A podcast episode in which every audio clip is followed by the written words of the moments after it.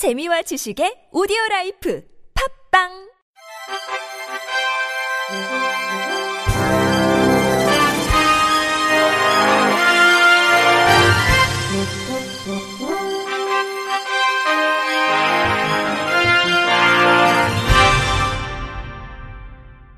청취자 여러분 안녕하십니까? 2월 8일 수요일 KBIC 뉴스입니다.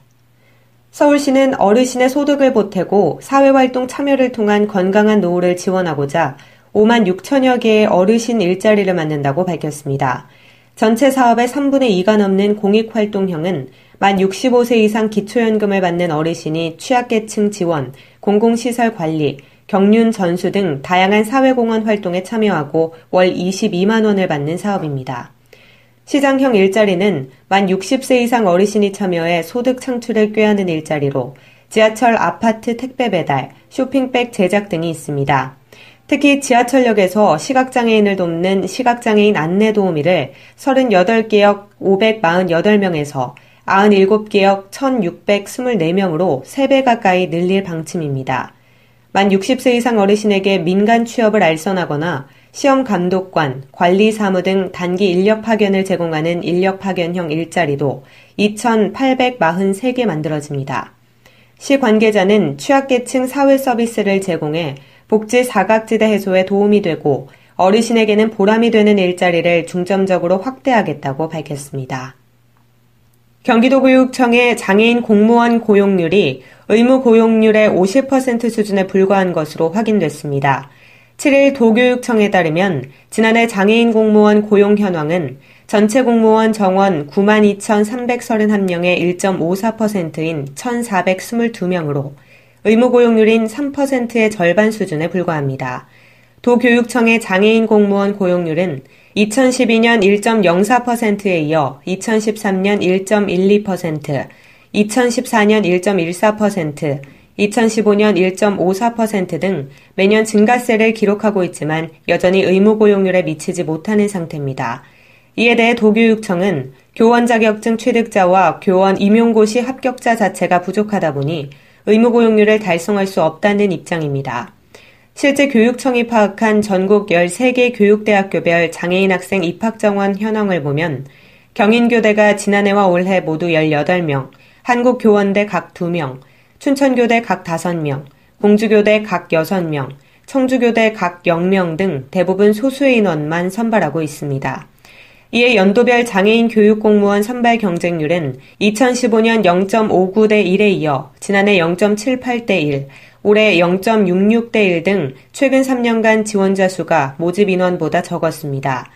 이 같은 상황에서 정부가 올해부터 3.2%로 상향 조정된 장애인 공무원 의무 고용률을 지키지 못할 경우 2020년부터 고용 부담금을 부과하도록 결정하자 도교육청은 크게 반발하고 있습니다. 교육청 관계자는 단기간에 채용 확대가 불가능한 상황인데도 정부는 이 같은 현실을 외면하고 있다며 이는 전국적인 현상으로 조만간 타 시도교육청과 함께 정부의 불합리한 정책의 조정 또는 폐지를 요구할 계획이라고 전했습니다. 중증장애인의 생활을 지원하기 위한 제도인 활동지원인 제도 많이 알고 계실 텐데요. 하지만 장애인은 장애인대로 보조인은 보조인대로 어려움을 겪는 실정입니다. TJB 김성민 기자가 취재했습니다. 뇌병변 장애 1급인 40대 여성 김모 씨. 주변에 도움이 없으면 화장실을 가는 것조차 어렵습니다. 활동 보조인을 쓸 수 있지만 활동 보조 지원 시간은 한 달에 130여 시간에 불과해 야간이나 주말은 돌봐주지 않습니다. 얼마 전에는 밤에 집에 혼자 있다 쓰러졌지만 몇 시간 넘게 도움을 받지 못해 자칫 큰일 날 뻔했습니다. 많이 기다렸죠. 예, 활동 보조인이 올 때까지. 두 시간 정도 기다린 적도 있었으니까 바닥에 그냥 떨어진 상태로. 장애인 활동 보조인은 보조인대로 힘들기는 마찬가지입니다. 남순희 씨는 8년 넘게 장애인들을 돌봤지만 한 달 꼬박 일해봤자 손에 쥐는 건 120여만 원에 불과합니다. 혼자서 가정을 이끌어가는 사람들도 있거든요. 활동 보조하면서 그러면은 생활한다라는 게 너무 너무 안 돼요. 올해 시간당 단가가 올랐다지만 240원에 그쳐 인상 효과는 미미합니다.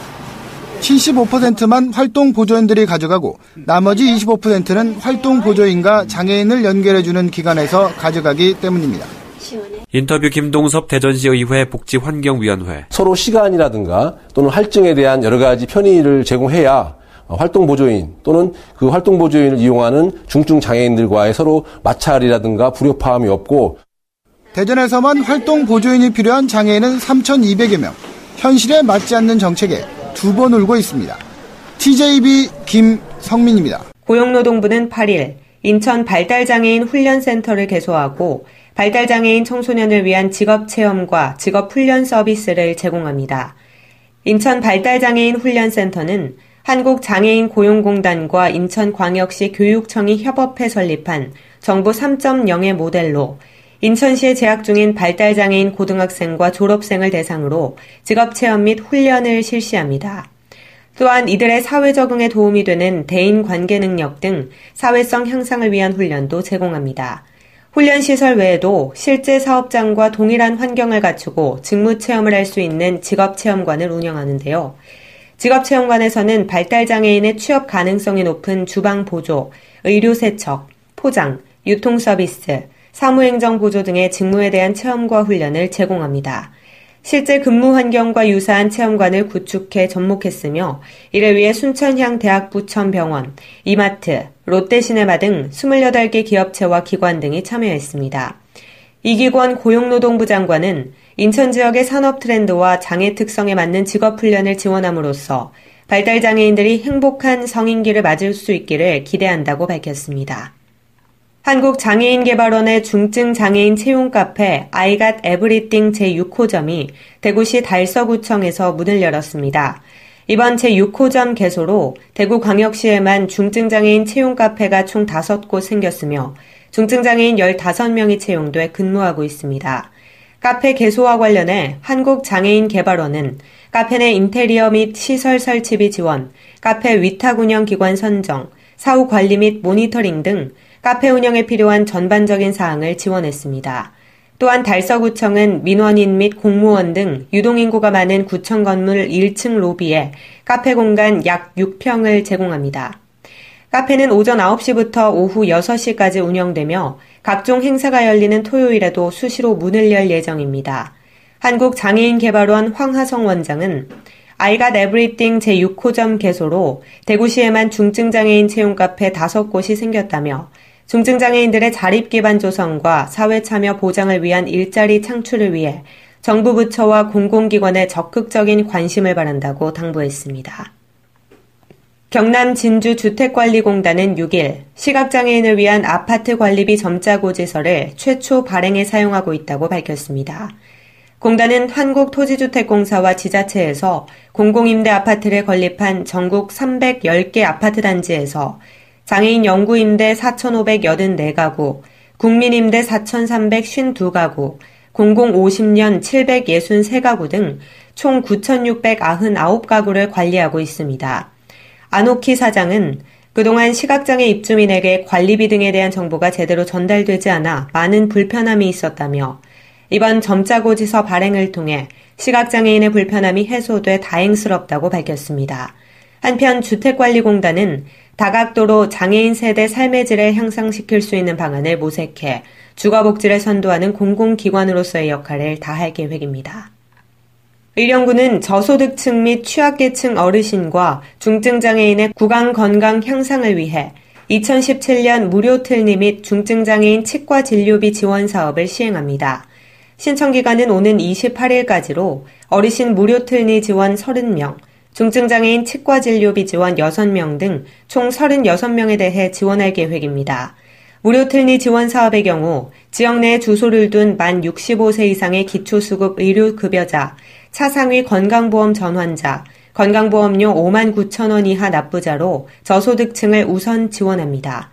또한 중증장애인 치과 진료비 지원 사업은 1에서 상급 중 기초수급자 및 차상위 건강보험 전환자로 고령자를 우선으로 지원하게 됩니다.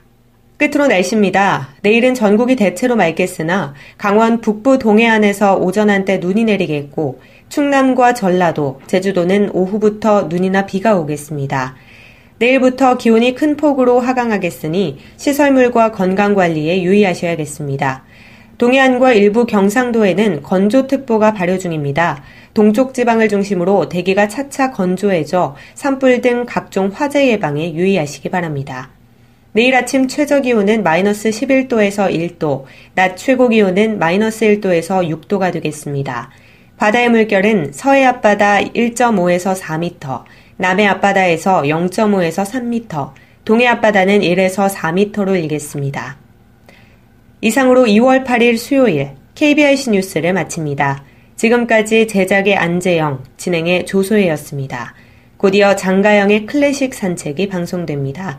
고맙습니다. KBIC.